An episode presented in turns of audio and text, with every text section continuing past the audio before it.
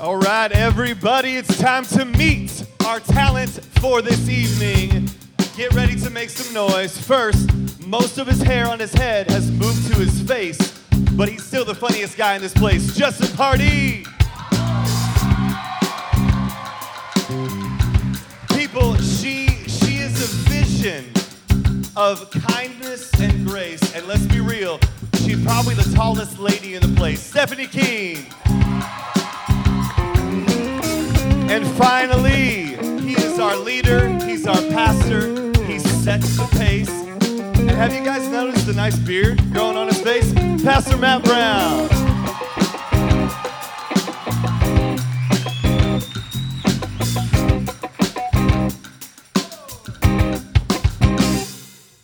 Well, hey, everybody, and welcome to the debrief with your friends here at Sandals Church, where every week you're getting real answers to tough questions from the Bible. I'm your friend Justin Party, the lovable tour guide on this evening. I'm sitting here with my pals. Stephanie Keene. That's right. And Pastor Matt Brown. The PMB. And we have about 300 of our closest friends that have joined us tonight because it is episode 50. Oh, this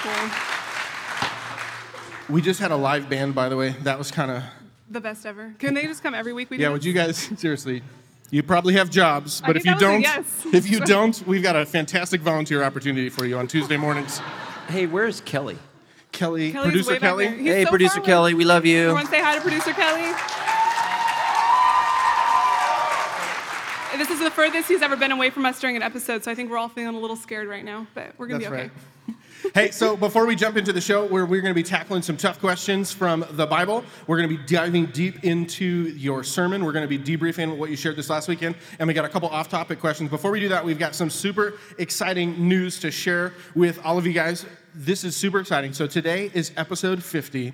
Starting next week with episode 51, the debrief is going to video. Video. So we're super excited about that. We've been hard at work for the last couple of weeks. Our tech team has been building out a sweet studio so that we can record. The audio is going to stay and get even better, but we're going to be bringing the show to video every single week. I think we're going to be on Facebook Live. We got a YouTube channel coming. It's going to be awesome. So we could not be more thrilled about that. Thank you for all of you guys and your support over the last year, supporting this show, getting us to 50 episodes. We're very excited to make the next 50 of them even better. I know, but Stephanie's gonna have to bring her A game because you and I always look. Oh, okay. I just have to work on not rolling my eyes as often. That's so, right. 'cause now everyone's gonna see it. I'm definitely gonna. I'm planning on bringing a sweat towel just for the f- top of my head, in between questions, or when I get nervous that both you're of gonna you fire will, me. Both of you will actually have to like l- look like you're listening when I'm talking. That's so. That's so true. That's actually what's a little bit nervous about this live show I with all these folks, where we gotta be yeah, engaged. because what really happens is they'll ask a question and then they check out, and there's like this communication while I'm talking to Touchdown Well, because we're Jesus. trying to make sure that we make the best episode possible. Yeah. yeah, We'll we're basically later. just We'll texting each other the whole entire show, Can sending believe he that? emojis and a lot. Yeah, it's awesome. Well, hey, you ready to jump into some tough questions? Yeah, I, I can't believe that you shared the cat story though.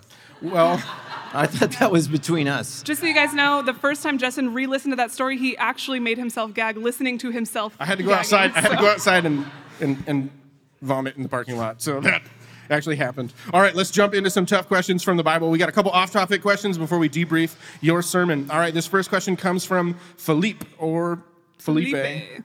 Yeah, let's go. I think it's Felipe. Okay, Felipe. Uh, this question came in from debrief.show. He says, What is the difference between a legalistic person and a righteous person? I'm often labeled as a legalistic person because I try hard to walk the straight line. It seems like when I try and live righteously, people not as strong in their faith see it as legalistic. Yeah. So do you think that he means um, self-righteous? Is that what he's saying? Because he said, "Am I legalistic or righteous?"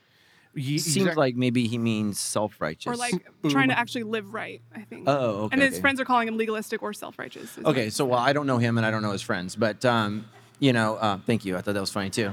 Uh, that's why you get the uh, peach-flavored Lacroix. That's right. Um, but uh, you know, I, I, again, I don't know his personal situation, but you know, legalism is this weird term that Christians like to throw out. Um, you know, against people for one of two reasons: a, Felipe is legalistic and he's a jerk and needs to cool off, or two, his friends are backsliding and they don't want to feel convicted about what they're doing. And so I don't know what the situation is, but that's the the one of the two ways that you know we talk about learning Christianese that it's kind of thrown out. And so, what I would say is God wants us to take uh, what the Bible says very seriously and not be legalistic, but you don't get to just pick and choose. Yeah, I'm going to do this and not do that. And you need to make an effort um, to obey God's law.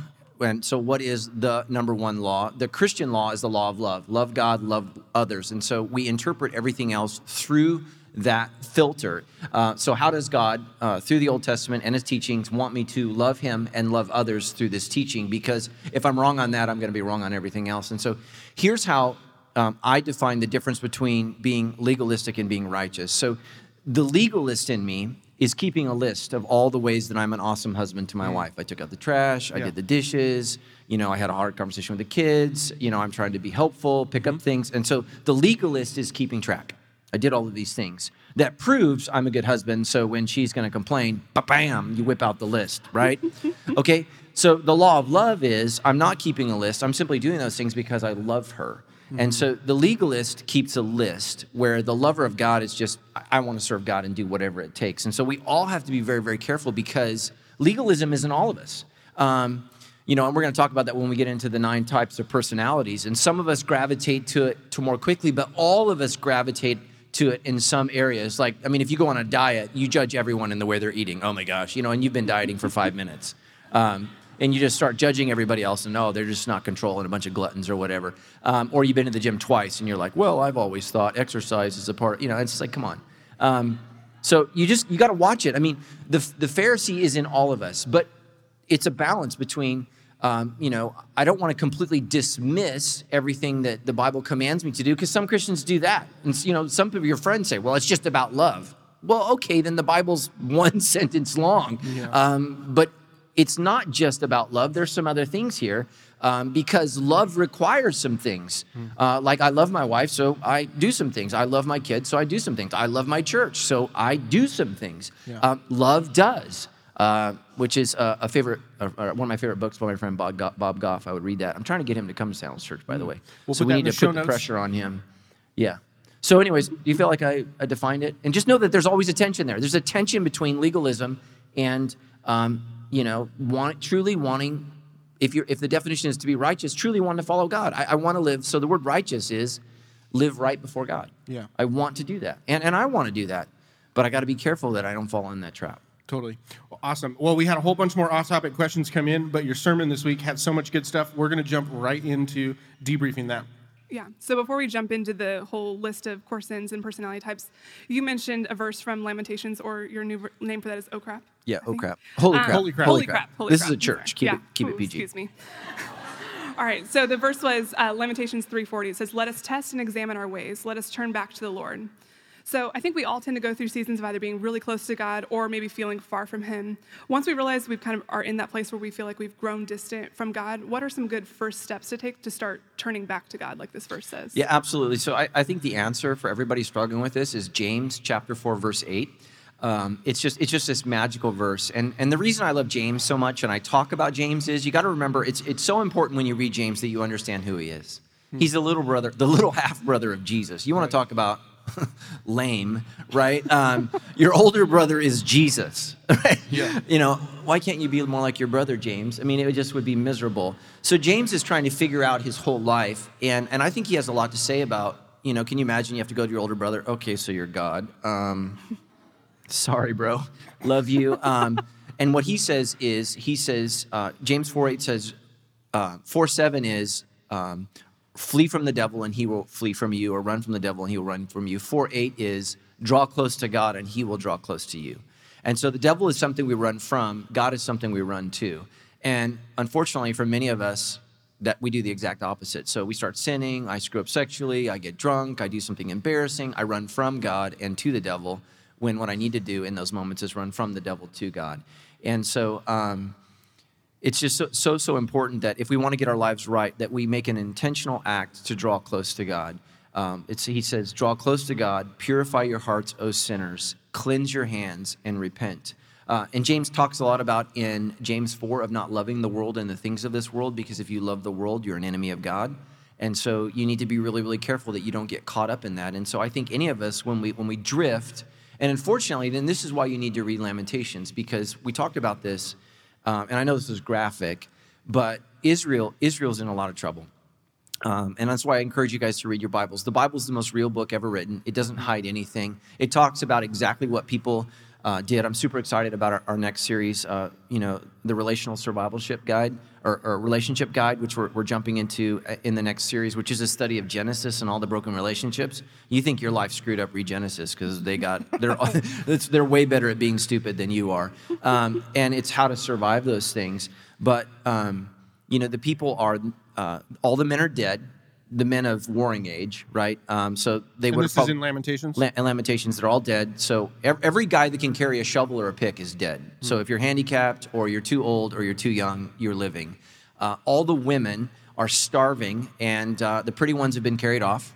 Um, and it's it's the ones that weren't found attractive or beautiful or, um, you know, I was going to say something. I'm not going to say it. See that filter? That was Good good. Good. Uh, yeah, it's amazing. Can you teach Um, me that after the show? yeah. It's a lot of work. So, uh, and the truth is, I want to say it, but I'm not. Uh, that's for Cold Gold later. Um, but uh, you know, the women are left, and they're they're trying to take care of all these kids, and so what they start doing is they start eating kids because they're starving, and that's where the verse Jeremiah 29:11. I hope I've severely destroyed that verse in your mind. Uh, that's when God says, "For I know the plans I have for you, plans to prosper you, plans to give you a future and a hope." And that verse is important when your life's a disaster, because that's when you need that verse. You know, that's not a wedding day verse; that's a divorce day verse. That's that's what it is. God has a different plan for you. It's not to destroy your life. Your life is destroyed either through your sin or the sin of someone else. That, hmm. that's that's what happens. And so you know, God is calling us to, to return. And so, Lamentations, let us examine ourselves, is this what is my part in this? Hmm. What is my part? How, how, how do I look at what I've done? And unfortunately, what sin makes us do is blame everybody else. It's everybody else's fault. It's not my fault. And we blame everybody else. And when you continue to do that, you never grow. Um, so I, I've gone through a lot of broken relationships. I've experienced a lot of sin, sin I've done myself, sin that's been committed against me, and I always try to examine myself. So the Lamentations, the author says, and we don't know who wrote it. Uh, Jewish tradition is Jeremiah, but the uh, book is not signed, so we don't know who the author is. Uh, so whoever wrote it, uh, Jeremiah or someone else, is saying, hey, all of us need to look at ourselves, and then we need to decide how we should repent. How, what, what do I need to change? Because God, God is not distant from you. You are distant from God. So quit lying to yourself and say, I don't know where God is. God's right here. He's closer to you than you know. The person that's moved is you. So what do you need to do to move back? God is not in the business of being distant from us. He's in the business of being present with us. So Jesus promised, I will never forsake you. I will never leave you, even if heaven and earth pass away. So who moved? It's me. And that's where real with self. So people, someone asked, well, I don't understand why Sandals' vision is to be real with self first, because we're the problem. God isn't, right? In, in our relationships, it can be Stephanie, it can be me, it could be you. But in my relationship with God, it's never him, Yeah. right? It's never him, which it's always, always meet people, I'm mad at God. I'm like, that's unusual because he's perfect. How are you? Um, and so we, we need to be real with ourselves. And so James, the half brother of Jesus, says, "Look, man, you just gotta, you just gotta." He just goes after it. Just ask God to forgive you. Draw as close as you can to Him. Um, and so I wonder what that would be like for him when he realizes my brother is the Christ. Remember in the in the Bible it says that he thought he was insane. Yeah. Like he came to prevent Jesus. He's like, you need to quit telling people you're the Messiah. It's getting out. People think you're weird. You know, come back. Let's run our construction business together like dad wanted. And let's just leave this whole Messiah talk to the crazy people. And then he realizes one day, oh my gosh, probably after the resurrection, which is a little shocking. You're not dead, bro. Oh, um, and um, yeah, that would have been surprising. And, and actually, just so you know, James is one of the people that's called out in Corinthians, and it says the Lord appeared to him. Jesus personally appeared to his brother. Hey, bro. A little freaky. Yeah. Yeah. I know I would want to appear to my brother Nathan if I was God. Definitely. I'd be like, see? It's like Ty- the ultimate big brother, moment. Typical older brother. Yeah. Exactly. Okay, so this weekend in your sermon, you talked about nine different pairings of struggles and strengths based on the different types of people we are. And we're going to get into specific questions on each of those nine types. But first, we got a couple of questions. Well, actually, a lot of people wrote in with questions trying to figure out which one of these people they might be. Yeah, so Angie actually sent this question in. She's part of one of our online groups. So she sent this question in through our website at debrief.show. And she says, We were wondering where Pastor Matt got the nine types of struggles and strengths mentioned in the sermon this week. Is there any research behind them and how do they connect with Scripture? Yeah, so I'm being intentional by not telling you what the personality test is because what you're all going to do is you're going to run out and find it and you're going to negate the process of you know your church speaking into your life. So the personality test that we're using at Sandals Church to help you discover yourself is like all personality tests. It's flawed. Okay? So I want you to think about the nine personality types like a kitchen knife. And this is the illustration I'm going to use over and over and over again because what's going to happen is some of your Christian friends, God bless them, your little Pharisee friends, are going to find out, and you have them, okay? You have them, and they call us scandals or whatever else. Um, your little Pharisee friends are going to find this out, and what they're going to tell you is it's not biblical. Okay? Listen, think of this personality test that we're using in the class that you can go through. Think of it like a kitchen knife. A kitchen knife is either good or bad based upon what? Whose hands it's in. So, this personality test, when it's used by God fearing Christians who want to inform you how you can be more real with yourself and more real with God, it's a very, very good thing. But the reason I'm not saying it is because there's nut jobs out there that also use this personality test. And, and, and just, just to back myself up biblically, even Satan quotes scripture. So Satan, right? Satan used scripture to try to get Jesus to sin. Right. So you got to be very, very careful about saying something is good or not good. Oftentimes, it's it's whose hands is it in. So this is a personality test that i discovered 20 years ago, and I used it for a while. Those of you who've been at Sandals for a long time, I used to call it core sins and we would go through it. But I never ever mentioned um, the personality test because I, I didn't think it was safe and I wasn't ready to use it. But now I found some Christian pastors who've come up with some training. They're, they're biblical, they're conservative Christians, they're similar to our faith, and they've really locked into this. And to me, this test is the most beneficial thing I've come across. I'm not saying it's the only thing. It's the most beneficial thing I've come across, and I've looked. Okay, I, it's been my vision to be real for 25 years. It's the most beneficial thing that I've come across to help me be real with myself. And so, this is what the test is. The test gives you permission to begin to identify strengths in your life and real struggles. And we're going to talk about this as we go through the nine sins. You're going to find that some people talked a lot about some, and go figure. Some of the sins, like lust, nobody has. Go figure, right? Because, you know, none of us want to admit, you know, we're dirty or whatever else. And so we, we need to be honest with that. But it, it creates language for you to discuss in your marriage about where you're at and where you're struggling uh, in your own life and to look at yourself and say, okay, here's how God's wired me. And let me just say this reality is not experienced the same by everybody. You know, we always talk about like on the news, you know, what, what are the facts? And we talk about facts like, you know, they're all the same for everybody. And some facts are, right? You know, two plus two is four. But most facts are determined by the events that you encountered and the emotions that you felt. Yep. So, for example, when we get together at family time, my mom and dad have their opinion of an event that took place. My brother has an, an opinion of the same event that took place. And I have a third opinion of the same event that took place. Why? Because we're all looking at the same event, same thing occurred, but we're interpreting it through our emotions. How did we feel in that moment? And what did it trigger in us? And then the event plus our emotions creates our reality. And so this is why simply you know, point blank quoting scripture that has touched your life doesn't always help somebody else because they're looking at life from a different perspective. And I'll even tell you this, you know, I read through the Bible, I try to go through the Bible once or twice a year. And it's amazing to me how different a passage is to me. The passage hasn't changed, but I have. I'm at a different place and I'm like, how did I not? How did I miss that? Well, it's not any different, but I am. Yeah. And so I'm in a different emotional place in my life. I'm not tw- in my 20s anymore. I'm not in my 30s. Now I'm in my 40s. Life is changing, and I'm seeing more and more in Scripture. So, uh, so that's just what I would say. We're intentionally, as a church, not telling you what it is. Some of you guys are now even more dedicated to going and finding it uh, because you know you're probably an eight and you need to be against everything and go your own way, and and that's fine. Uh, we love you. Um, but you know, just let me tell you this: take the class, and we're going to talk a lot about this. Don't just go decide for yourself what you are, because you deceive yourself more than anyone, else. And I guarantee you, many of you, when you when you take the self test, you're going to test the way you wish you were, and you're not going to test the way that you are. Yep. Because if you're a glutton, you don't want to tell people that's who you are, and if you're a liar, you don't want to say that, and if it's you know um, What would I what I have I mentioned? Uh, anger. Were you following? I feel like I lost you. I was totally following. Okay. I, you just put me on the spot testing all, all nine of them.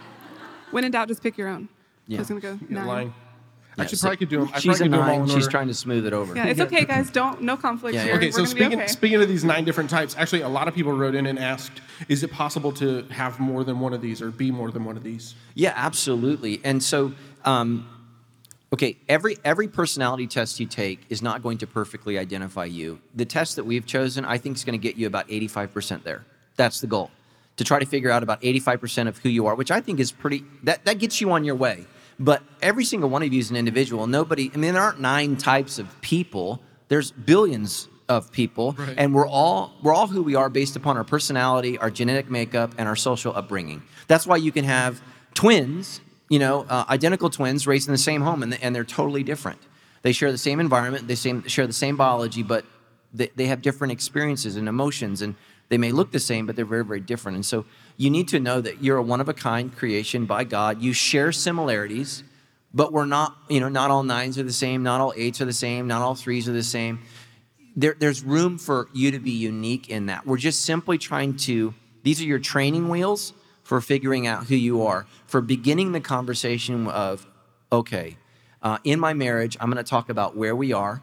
Uh, in, in my personal life, I'm going to talk about where I am. I'm going to begin to look at some of the blind spots in my life. And that's what this test helps you do, is helps you begin to see how other people perceive you that maybe you've missed. Like, for example, I joked on the weekend, I didn't know I was a close talker. I don't know how no one ever told me that.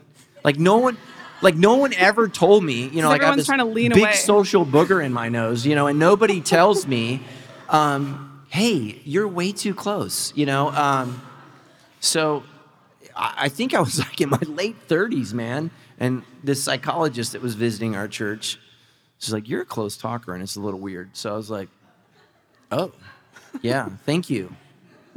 And she doesn't go to our church, so.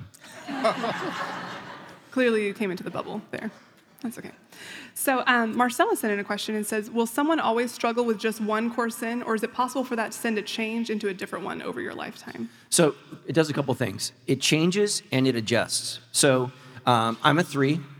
When I'm healthy, I act more like a nine. That's you. So if you don't know Stephanie, she's fun to hang out with. Hardly ever gets mad at anybody. That's why I, like hanging out with her. When I'm when I uh, struggle, I tend to be a six, which the core sin is fear, and I'm super critical and anxious of everyone and don't trust. And so that's kind of where I go.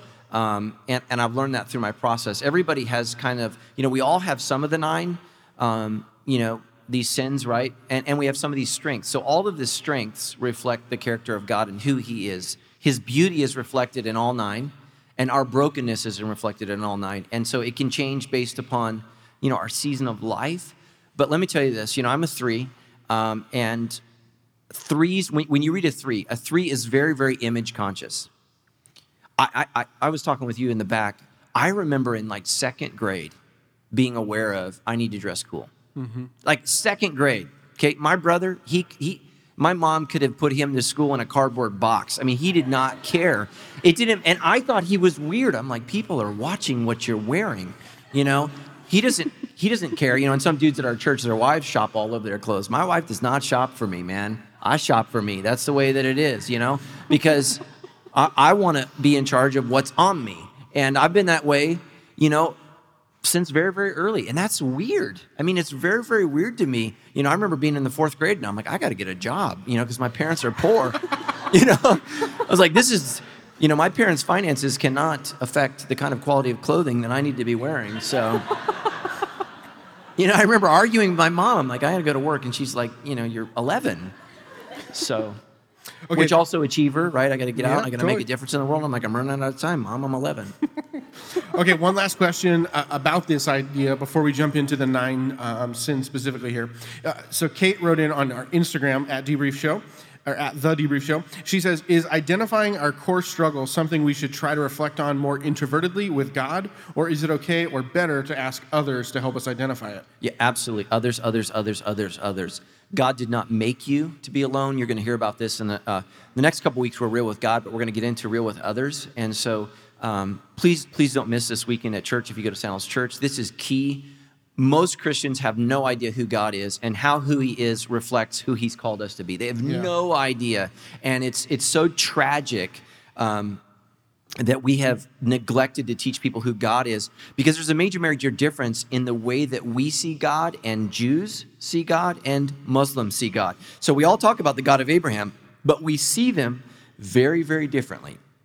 And so the Christian God as revealed reveals a unique quality of who God is and it's essential. And this is why so many Christians are like, "Oh, I love Jesus, but I don't go to church." It's because they don't know who Jesus is.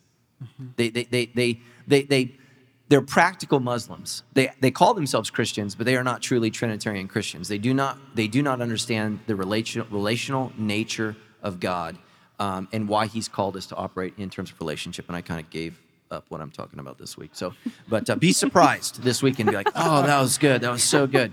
Um, So, we should focus on trying to identify Yeah. this with other so, people. So one of the huge passages for me is in Matthew 7 and I believe it's Luke 6. Those two gospels carry this story. And it's Jesus says this, uh, instead of trying to take the speck out of your friend's eye, first take the log out of your own. So what is Jesus saying? We don't see ourselves. We don't see our flaws. So um, if you're a three, like I am, you're like, I don't struggle with lying. Guess who you're lying to? Yourself. You know, if you're a seven, you're like, I could give or take donuts. I don't care. You're okay. You know, you're going from here to the donut shop, and that's that's who you are. And by the way, gluttony does not simply mean food. It's just experiences. You want to experience it all. You want to be there. You don't want to miss a party. You don't want to miss a thing. You got to be everywhere. I mean, life. You got you got you got to get everything out of life. And um, what that means is you don't leave time for like real relationships, deep relationships, and oftentimes you become, you know, very very isolated. So. Um, I got lost. You, you were How talking about others- the speck in the eye and how. Oh yeah, yeah. So so yeah, community. You need community, and see, right? I got lost. So like, community brought me back. You you you need people in your life who gently say this. Well, I don't see you that way, you know, because everybody's going to want to be a six. Why is that?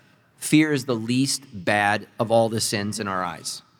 I mean, who isn't afraid? You know, oh, I'm afraid. You know, and, and, and deep inside, you're like overwhelmed with lust every day. And what you're afraid is people are going to find out you have a porn addiction. That's what you're afraid of. And so you don't want to tell people. Yeah, I looked at porn once. It was terrible. You know, it's like, okay, you might be a three because you just lied to us. So, Okay, let's jump into some of these specifically. Yeah, so we put out some posts yesterday on Facebook and on Instagram asking people to send in questions specific to their own area of struggle. Uh, so we're going to kind of walk through each of those. So the first one is anger, which you described that's the good person. They want to be the good person, but they tend to struggle with anger when things aren't perfect and they need to focus on grace. So this question comes in from Janae, and I'm excited to ask it because I think I can also tend in this direction. And she says, I'm still unsure the struggle of or why the struggle of the good person is anger. I wrote on my notes that the good person is easily offended by others, and I know that that's totally me. I have a hard time letting things go, and I often feel like everyone is out to get me or against me. Why is it that the good person is so easily offended? yeah, so she's conf- confusing, and let's hope I communicated it correctly. The two is easily offended. So the one is angry at the imperfection of life. So why do you lose your mind on the freeway? Because it's not functioning perfectly. That, that's why you're angry. You're angry at the way people drive because nobody's doing it the right way. And so anger comes out.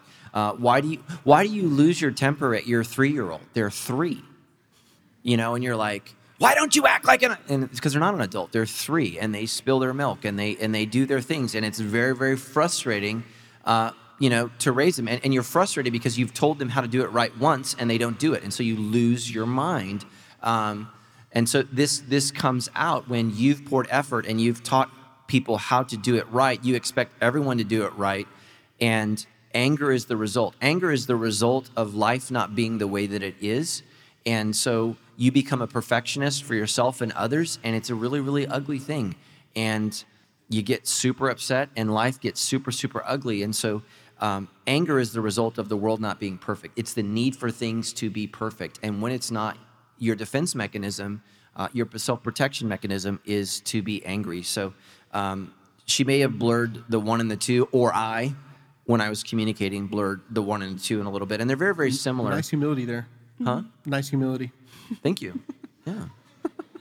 So, so, so yeah. So the the two is offended. Thank you very much. You're welcome. Uh, the two is easily offended because their core sin is pride. But Uh, you know, like I said, the one is the good person striving to get it right. And a lot of you are probably ones. That's why you're here. You know, we, hey, we have a weekly podcast where you can learn more about the Bible. You're like, well, I'm a good person. I got to do that. I got to listen to that. And uh, so you're striving, which is a good thing. Don't stop. Don't be like, I don't want to be a one. I'm going to stop listening to the debrief. Um, you know, so just know that there's, there's good qualities to that, right? Ones want to make sure their home is healthy. So there's a beautiful side to it. They want a good family life. They want a good marriage. They want to have good friendships and good relationships. And so those are the good qualities of the good person. I mean, who wants to be friends with the bad person, right? You know, uh, I mean, you know, then you're in jail with all your buddies. It's like, what happened? So, so there's some really, really great qualities. You know, good people are dependable. You can count on them. They're going to get it done. Their word is their bond. There's beauty in that, and they reflect the character and image of God. Where it goes crazy is when their pursuit of goodness, which is a good thing, becomes the pursuit of perfection, which is impossible. And when you shoot for perfection, you're never satisfied, and you're angry at yourself, you're angry at others, you know, you're angry at your job, you're angry at your church, and you end up blaming everybody, you know, and, and you're and you're not happy, and that's going to be a miserable, lonely life um, if you don't aren't careful with that. So again, the good person's good. There's a, there's a lot of great things, and that's why I want you to take the test because um, it's not negative. Um, but like I met this guy, the, the three people I met on uh, the weekend who said, "Yeah, I'm a one." They were all bodybuilder nutritionists, all three of them. right? It makes sense. I mean, they're going to eat right, they're going to exercise right, and they're going to judge everybody else. You know, a bunch of fat people. You know, and they're just they're just super critical of everyone else's lack of self discipline and self control. I mean, these people count their calories, right? They cut their chicken into like these little things, right? It's just like, wow. And, um, you know, it, it's amazing. So. Okay, so let's talk about the type two person, the loving person. Core sin or struggle of pride. Core strength can be humility. Lisa on Instagram said, I need humility, and I have no clue what that even looks like. Yeah. So the two, the two is um, a lot of times women test on the twos, just like a lot of times guys will test eights. They see lust, like, oh, that's my core sin, and we'll talk about that.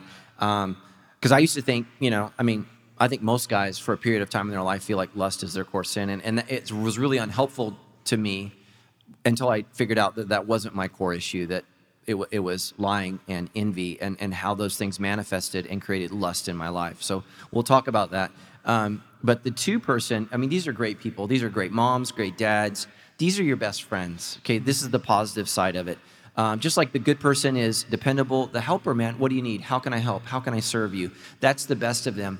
They, they come around and they, and they want to help. And, um, um, you know, my, my wife can be a two, so it's her second highest. I hope it's okay that I share that. Um, and, and so that's the good news. If you're moving, my wife wants to help. She wants to paint your room. She wants to watch your kids. She wants to bring you meals you know, my wife never forgets a staff person's birthday. She always, that's the beauty of it. They're there for you. Um, you can also define it um, as the, uh, how did we define it? Is that, what did I say? The loving person? The loving person can also be defined as the helpful person. Yep. So it depends on which test you're using. It's the loving person or the helpful person. They're very helpful and they're very loving and kind. The, the ugly side of that is what they're doing is they're constantly creating a need to be needed. Yeah. So I'm going to help you and you owe me because I did all of these things for you. And then I'm hurt and offended when you don't help me back, you don't love me back. And, and what it does is it exposes the motivation.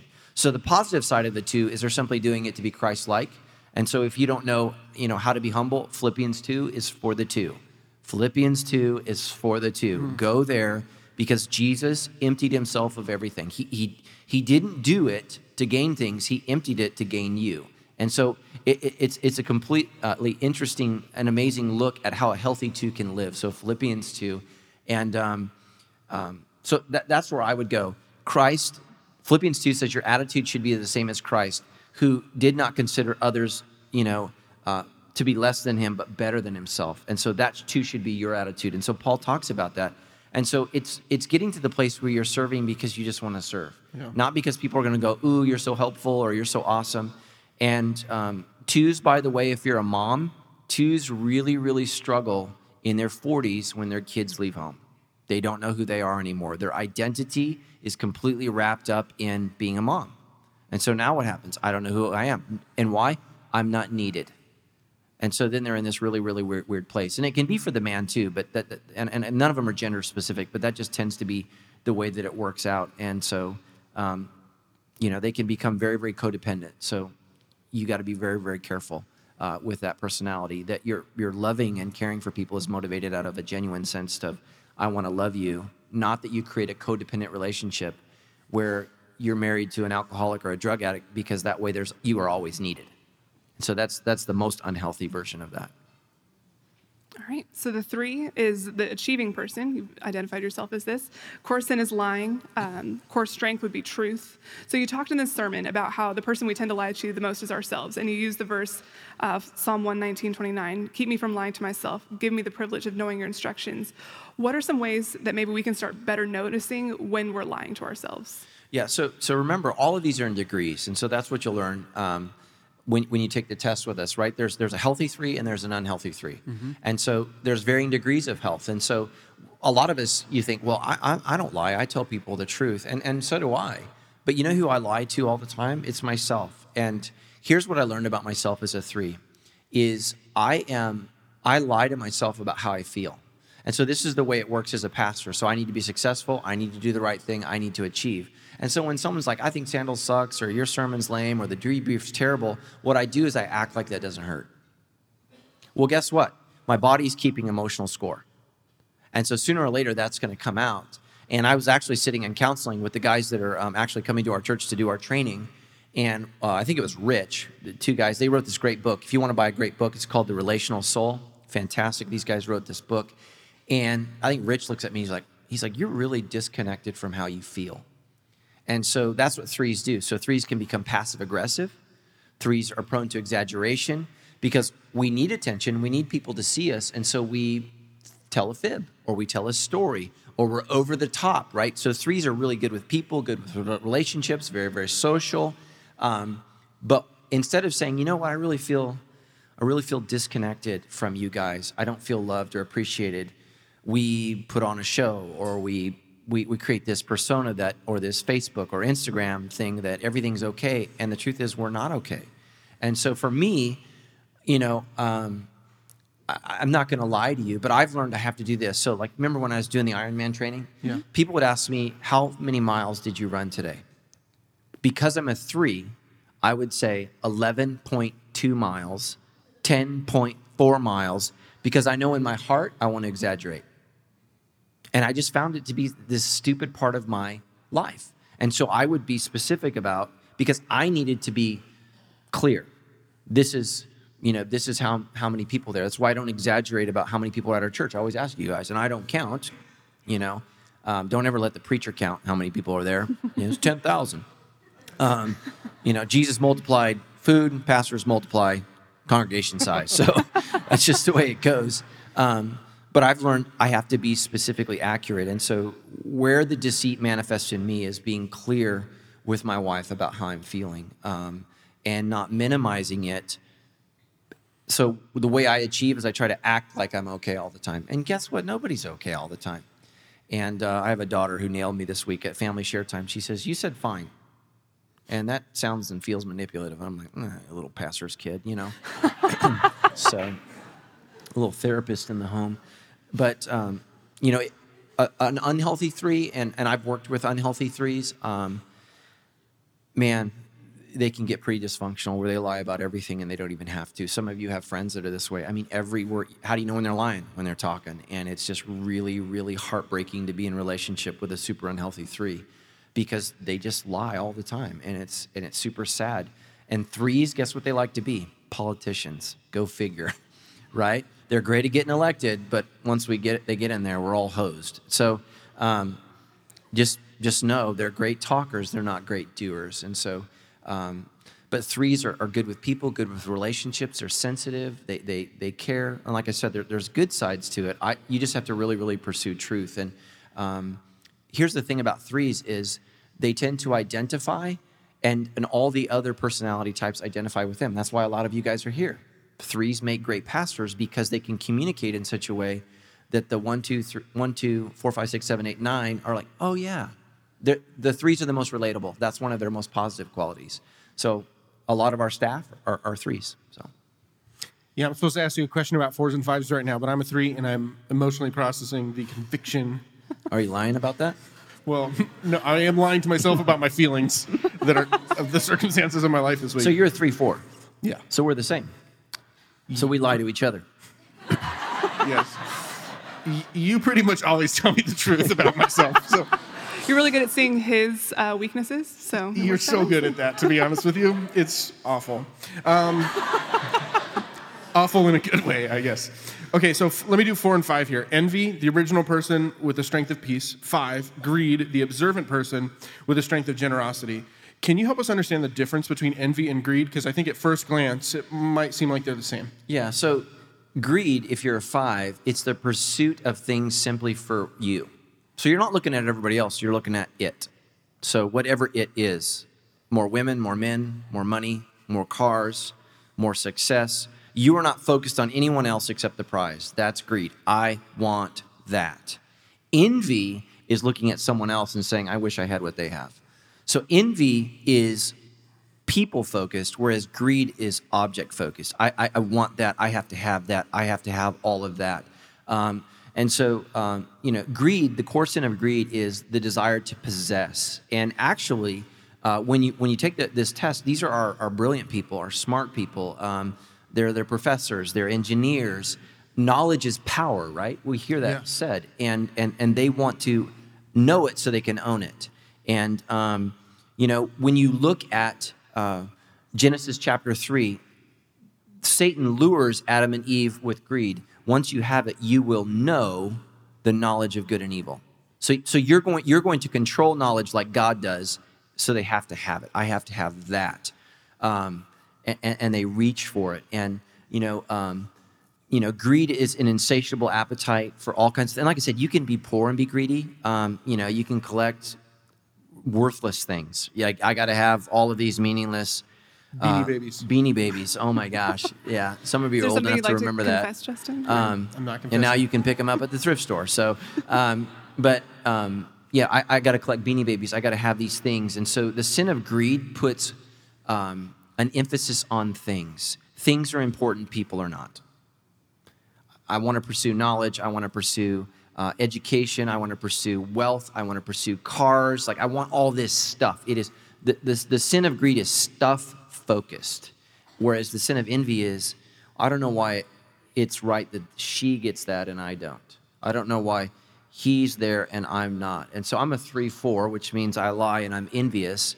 And so um, what the four does is it makes you never satisfied with where you are. And so, you know, people will say this, well, you know, don't you feel incredibly successful? I say, no. And it's because I'm a four, because I'm looking at the person that's done more than me. And I'm like, well, I don't understand. And, and what it does is it robs your joy. That's envy is the thief of joy. And so um, if you're a four, um, get off Instagram, get off Facebook. That stuff is a recipe for just just intellectual and emotional torture for you because what you're looking at is oh my gosh look at all these other people who by the way are faking it. That's what they're all doing. You know i'll beat my kids so we can take an instagram photo you know. Everybody smile or you're all dead you know. And um, you know having a great day at disneyland and we left five minutes later because my kids are selfish and they don't appreciate whatever you know and i gave some speech. Uh, but all you saw is the photo of our amazing trip wherever um, and um, you know it just it just does bad things to people. And i remember a couple years ago sandals hit 10000 for the first time in easter weekend and i was so thrilled. And so i got on i got on i can't remember if it was instagram or twitter to post it and right when i did i was following this pastor and it said 30000 and i was just like ah why bother? You know? And you know what's so sad is you know when tammy and i had three and four people coming to sandals church if you would have came up and gave me a hug and said one day 10000 people are going to hear about this vision to be real i would have cried. And it would it would I would have said it's all worth it. And in that moment of this inc- extremely successful moment, it was totally stolen from me because I was envious of somebody else. And so, um, don't let you know some other mom's perfect picture or whatever steal the joy of your family and their. And just know their life sucks too. It does. I mean, it does. Right? Every, everybody goes through crap. Nobody's marriage is perfect. And you know what this, the research is showing? All those people who are on these social media sites, their lives are worse. That's why they're posting all this stuff. And the information is coming out, and it's not good. So, um, you know, just just know that. And so envy is constantly comparing yourself to others. Greed is focused on things or knowledge. So it's it's one's more person oriented and one is more object oriented. So I hope that's helpful. Yeah. Well, I did feel like you were poking at me personally a little bit. Mm, that's okay. Which which one? The Well, greed just when you're talking about faking it and being unreal and all these other uh. things. you guys compare yourself, can compare yourself to my life on Instagram at PRD. Oh gosh. Just Okay. you should ask a question about another sin right now. Yeah, I'm gonna, we're gonna move on. Let's move past that. All right, so six is the loyal person who is gonna tend to struggle with fear, but their strength is courage. And Lindsay sent in what I think is just an incredible question on our Instagram. And she said, I feel, felt like I had multiple of these as well, but it all comes down to fear. I'm afraid I won't be liked, so I don't put myself in social situations. I'm afraid of failure, so I don't do things I wanna do. I'm afraid of letting go of something I'll need, so I'm greedy. I'm afraid of being let down, so I try not to depend on others. I'm afraid of being hurt, so I don't trust. I understand that I need to practice courage in these areas, but the fear runs so deep in every area of my life, I don't know where to start. Wow. That, that's amazing, and I appreciate your authenticity for whoever sent that question in.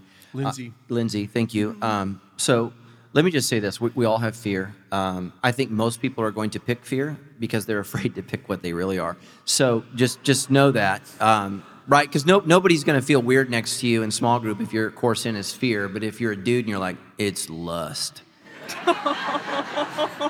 You know? Gonna try to, That's I just, true. I just well- really struggle with lust, Stephanie. Right? I, got, You I know, gotta go. trying to get over there next to touchdown Jesus, but um, you know, you got you got to be you got to be careful. Um, and look, we, we need to ha- we need to have a safe place for this because, ladies, it's not just guys that struggle with lust. I mean, it's it's a real real issue, and so um, so the issue of fear is it, it, it's just debilitating. My wife's a six. I was actually surprised. I thought she was a two um, when we took the test together, and um, she, she's a true six. She's like, I'm afraid I took the test wrong. I'm like, okay, you're a six.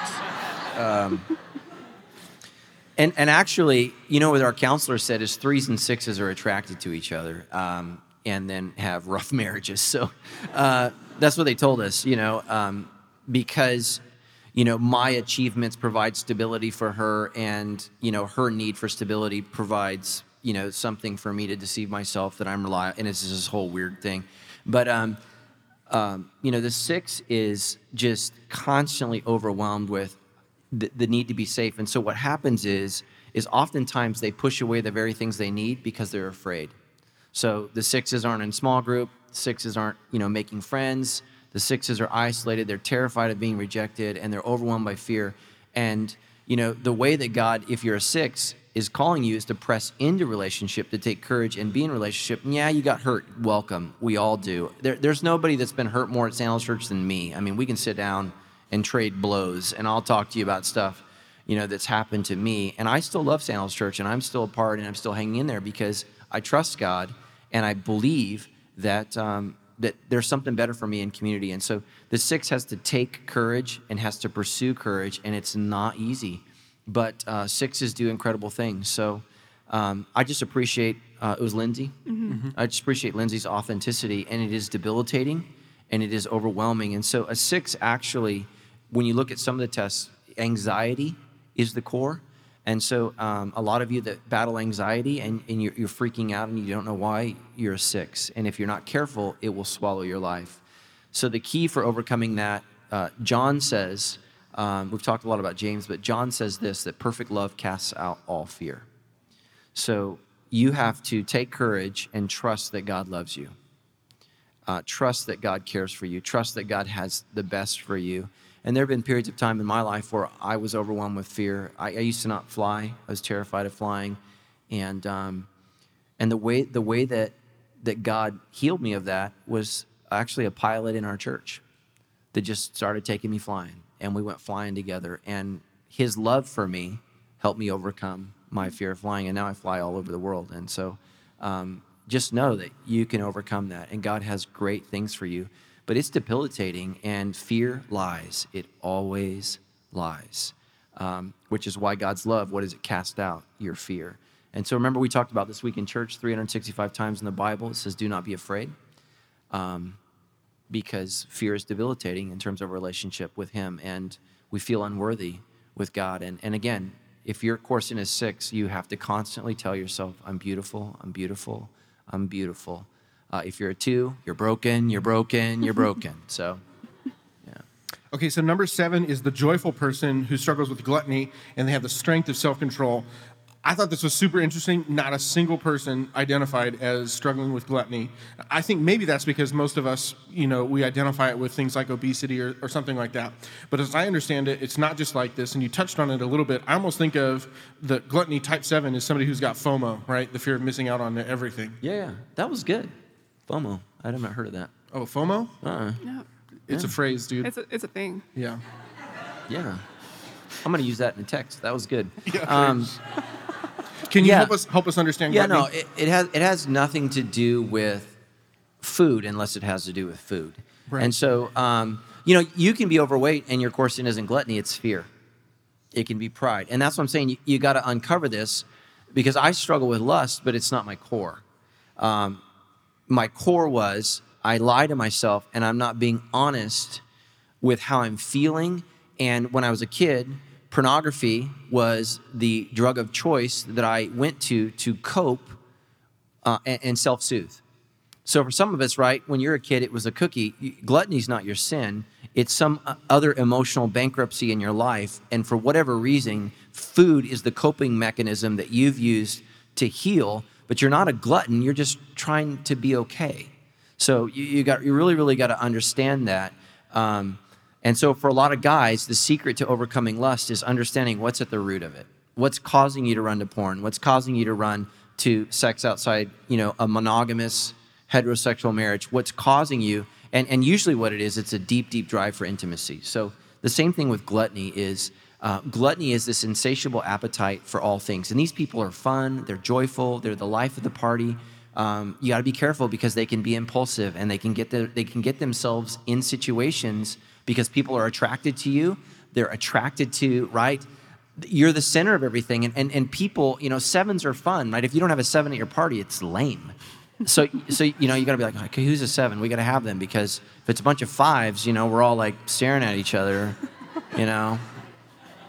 Wow, this was great.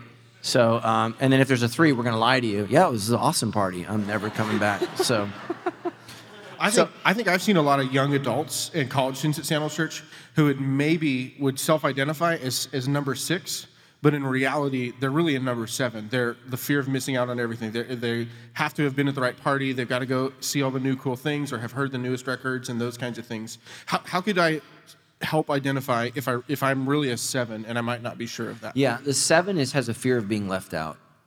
So I, I'm being left out. I'm not invited. I've been excluded. Um, and so, so how does how does gluttony affect the core of who you are? It says, "I am not important because I wasn't invited," or "I am not important because I was ignored," or "I'm not important because I wasn't included." And so that's the way that the seven operates. And so the seven the reason they have to pursue self-control is because if there's a dessert, I have to have it because Stephanie's eating it and Justin, you know, is eating it, and I, I, I've, I, you know, I've got to be a part of that, and I'm going to taste it, and if people drink it, I'm going to drink it, and if they're doing this, I'm going to do that, and I'm going to be in the center of everything because I want to experience it all, and um, you know, food is just a part of that, and actually, when you look at gluttony in the Bible, the sin is always mentioned with, you know, drunkenness. They're always together. So I grew up Baptist. It's interesting to me that they would preach against right drunkenness, but you know we're all a bunch of huge people at a potluck, and it's like, wait a minute, you know the verse. And so really, what the Bible is talking about when it talks about gluttony and drunkenness is actually the things that took place. Right. It's I, I'm gonna uh, whatever it is, I'm gonna partake of it. If it's an orgy, I'm gonna be a part of that. If it's worshiping an idol, I'm gonna do that. If it's drugs, I'm gonna do that. Whatever it is, I'm gonna do that because I need to experience that all.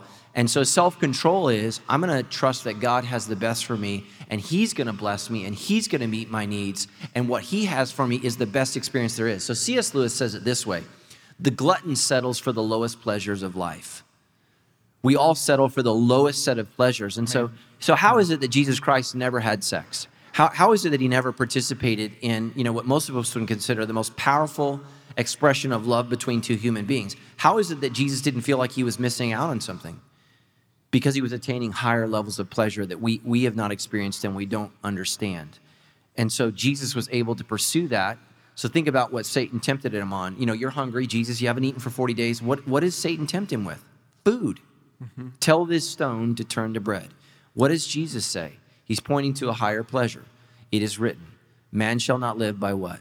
Bread alone. Man shall not live by sex alone. Man shall not live by drugs alone wine alone and talk see all these things that that that is not the greatest joy. And that we've done such a poor job as christians pointing people to the greater good and the mm. greater joy. Um, god is the inventor of pleasure. Satan twists it and turns it into a pain right? God creates sex.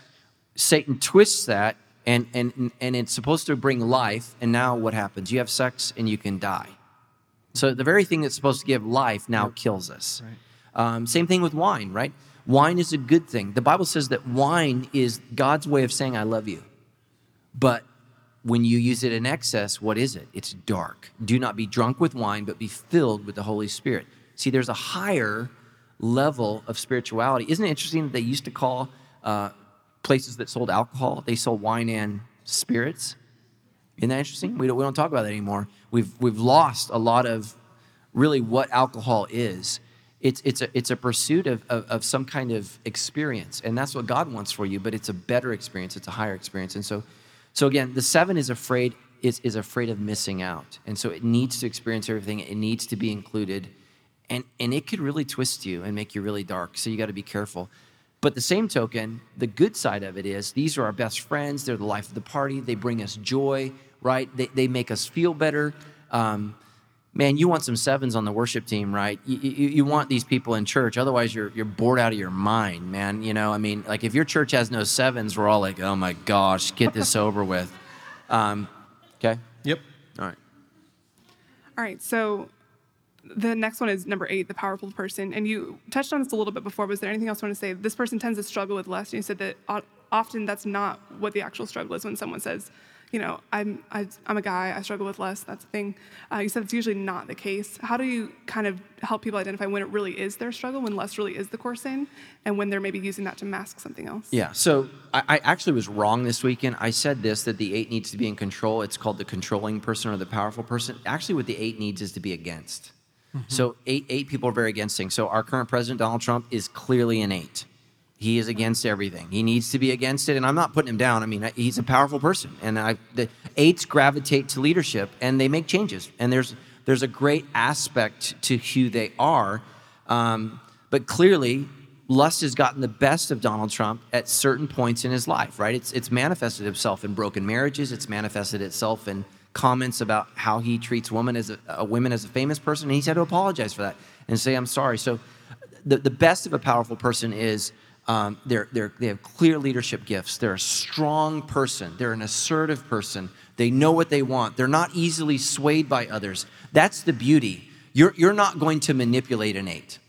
That's not going to happen. You know, an eight isn't, isn't tossed by, you know, whatever the current is. The eight has an internal compass. They know who they are and they know what they want to do. And these people are attractive, right? We're drawn to them because we admire the fact that you know, they don't really care what everyone else thinks. You know, they're not they're not worried about, well, popular opinion is they have their idea and, and they know what they want to do and they're going to make a difference in the world and they build organizations and, and they lead things and, and they know who they are. The problem is, um, you know, this need to be against and this need for power often can lure them into a very, very dangerous place. And so, you know, lust is the sexual manifestation manifestation of the desire for power in all things. So you can have a lust for power, a lust for sex, a lust for control. And what it is, is it's the desire for things that aren't yours. Mm. It can have a sexual tone to it, but it's not always that. It can lead you down a dark road. And really, it's the sin of coveting. You know, thou shalt not covet your neighbor's um, I was going to say car. That's. That's, Exodus does not say car. You know, your neighbor's ox, your neighbor's house, your neighbor's wife. That's what it means, not longing for things that are not yours. Um, and Paul, actually, the Apostle Paul, I think, is an eight.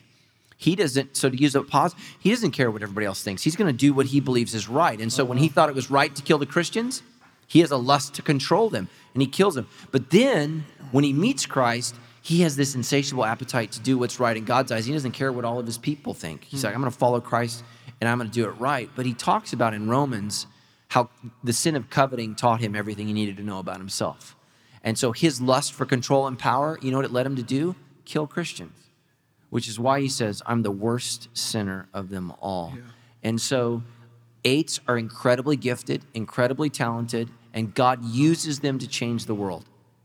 But their power can be used for God's greatness or their own demise. And so if you're an eight, um, you know, we probably don't have a lot of eights at Sandals because they're off doing their own thing. Um, but if you're an eight and you're at Sandals, we need you. We need you to be strong, but we need you to not always be against us. And just know something in you wants to say no all the time. And you got to figure out, you know, is that because I actually believe no, or is it just because I, I, I need to be against? And, and their deepest fear is being controlled. That's what an eight worries about. Because an eight is a leader, and leaders don't like to be controlled. But, you know, eights can be a little clueless, you know, with how they relate to people because they're so powerful, they're so uh, strong, they run over people like a bull in a china shop, you know. Um, eights run strong in my family. My family has a lot of eights. Um, very, very strong, and, and they just run over people. So just know God has created you to do great things. Uh, but to quote Spider Man, with great power comes great responsibility. I think technically you're quoting his uncle. that is true. He's right. All right, so now this last one is the nine, which is tends to be mine, is the peaceful person uh, who can tend to struggle with laziness, and their strength is faith. And I love this question that Sarah sent in. She says, When you described laziness, that one was all me, especially when you said that group of people would rather pretend it didn't happen than work it out. How do I learn to talk things out instead of avoid hard conversations? Asking yeah. for a friend. So, one of the things is um, if you're a nine, you need to be in community, and you need to be in community with people that challenge you. Um, so, that's you're in our our relationship where I challenge you to, to, you know step up, talk about when you and I first started working together. I'm like, you have to express how you feel, you have to say what you think, you have an opinion. And here's the thing: if you're a nine, people actually really care about what you think. Because nines nines don't jump out with their opinions all the time, but actually what you have to say is very very wise. Yeah. Uh, Pastor Dan Crowley, nine, so he's a great great guy. Uh, Stephanie, nine. Uh, nines nines are just peaceful people, man. Um, you know, if you're married to a nine, probably not going to have a lot, a lot of conflict, and that's just because they're not telling you. I mean, it's, it's not that it's not there. They're just like, nah, it's not worth it, you know? Um, so they have a need to avoid pain. So, uh, you know, you don't see a lot of nines at the gym lifting weights. You know, that, that's pain, right? It hurts. no, I'm not doing that. I did it once, and I was sore. So um, they go the other way. Uh, nines are great. You, you, want, you want all of these personality types in your small group uh, but the nines are never going to confront. So don't don't pray for a nine to confront. You know, t- challenge them. How do you feel? But nines are peaceful people. They they want to seek consensus. They want everybody to get along. So Jesus says, "Blessed are the peacemakers." You're a peacemaker. So these these individuals are blessed. They're like Jesus in many many ways. Um, they're good people. They they want to work it out. So they what you do is you bridge the gap between you know a three and an eight that are battling for control of your community group right and so you know everybody likes the three but knows the eight's right and so there's this big tension you know in the room uh, and so the nine's like can't we all get along and just know that they're, they're going to avoid um, some of the hard conversations and you really really got to press and so with a nine you got to make it as, as, as little or make the, the conflict as least painful as possible. So if you're uh, married to a nine, which I think someone in here is going to be married to you soon, they have to make a very, very safe environment for you to express how you feel. Um, so, yeah. Keep that in mind, Tyler. Yeah. All right, here is our very last question, and honestly, this came from first one came from Crystal, as it's technically worded, but a lot of people asked pretty much the same exact question. Now that we've identified our core struggle, what is the next step? How do we move from our struggle to our strength? Right. So hold off on the fact that you by yourself have identified your core sin mm. um, because many of you are wrong. Let's just oh, state oh, man, that. I love you. So what you did is you self-selected the sin that you were most willing to be real about. That's what you picked, right? Okay? And let's be honest, because what if you're a woman and you're like, it's lust. I am never telling a person in the world, right?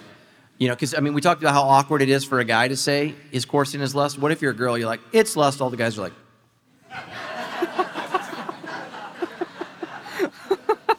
right? Or suddenly everyone's uncomfortable. This is awkward. You know, thank you, Jenny. I appreciate your authenticity. Um, it's really, it's really, really hard. I remember a couple years ago, we went to a, uh, a recovery conference, and it was, it was the last session before lunch, which what that means is nobody's staying. And he says, before lunch, we have a young lady who's going to share about her sex addiction. Not one dude left. Everyone's like,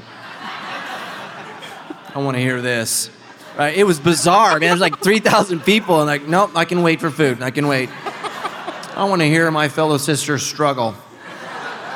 So, so just so just know, you're probably going to lie to yourself. And I can't. I, I want to be honest. It's really, really hard for me to tell you that I, I struggle being honest. It is it is brutal. It's absolutely brutal, you know, for me to share that because I want you to trust me. I'm a three. I want you all to trust me. So I have to be very, very open and honest about that and the fact that, you know, envy, I don't like either of those. I think they're both very, very ugly. But that's not all of me. That's the worst of who I am if I'm unhealthy.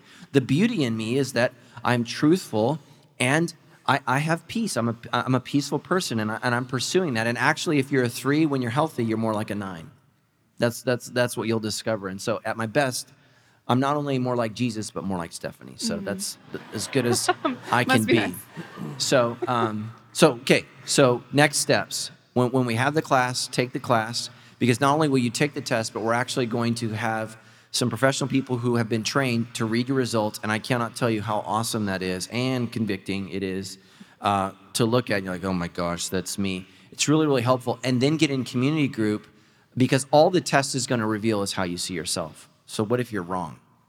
It, it's going to begin that process. Get in community um, because you can get community group. You're like, I have never lied, and everyone in your group's like,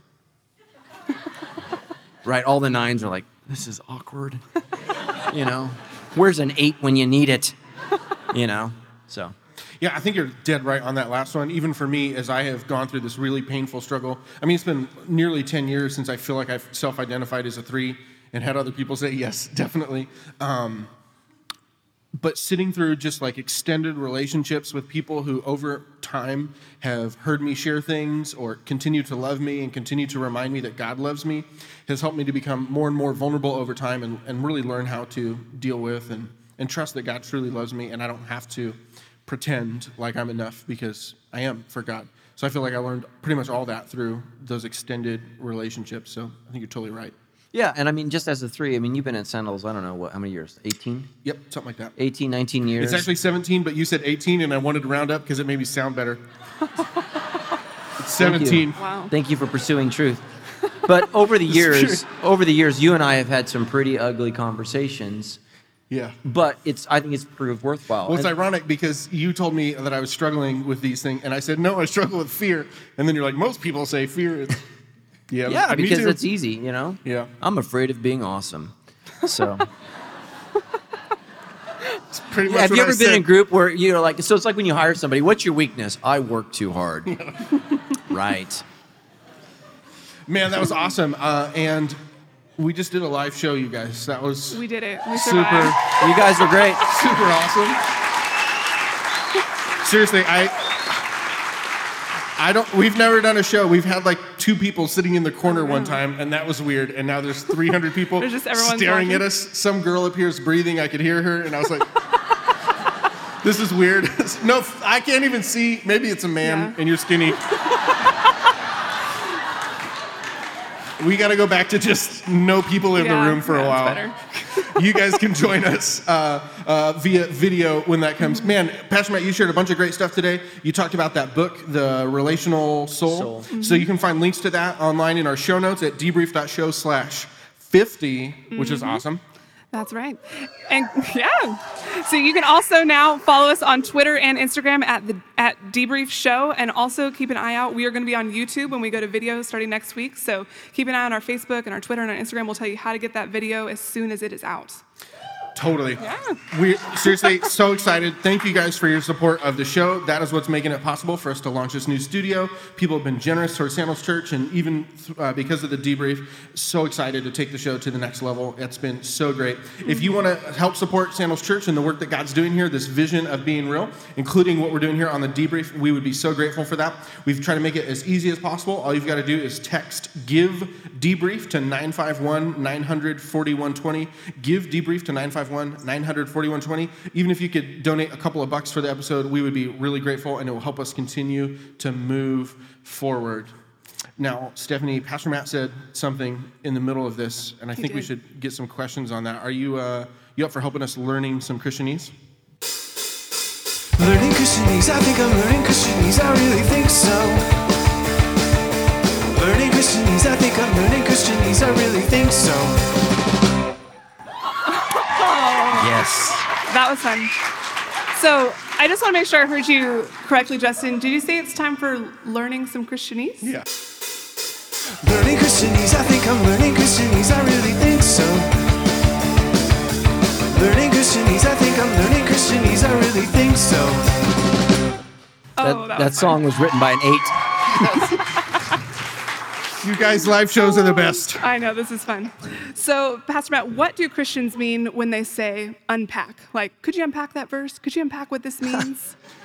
what do Christians, or Pastor Matt, what do you mean when you say unpack?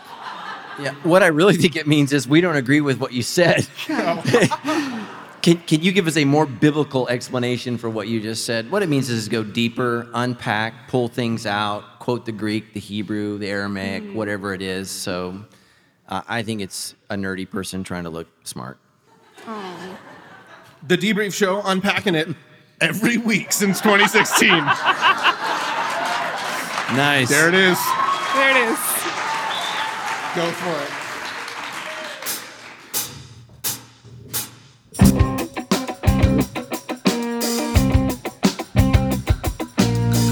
Yes, yes, yes, yes.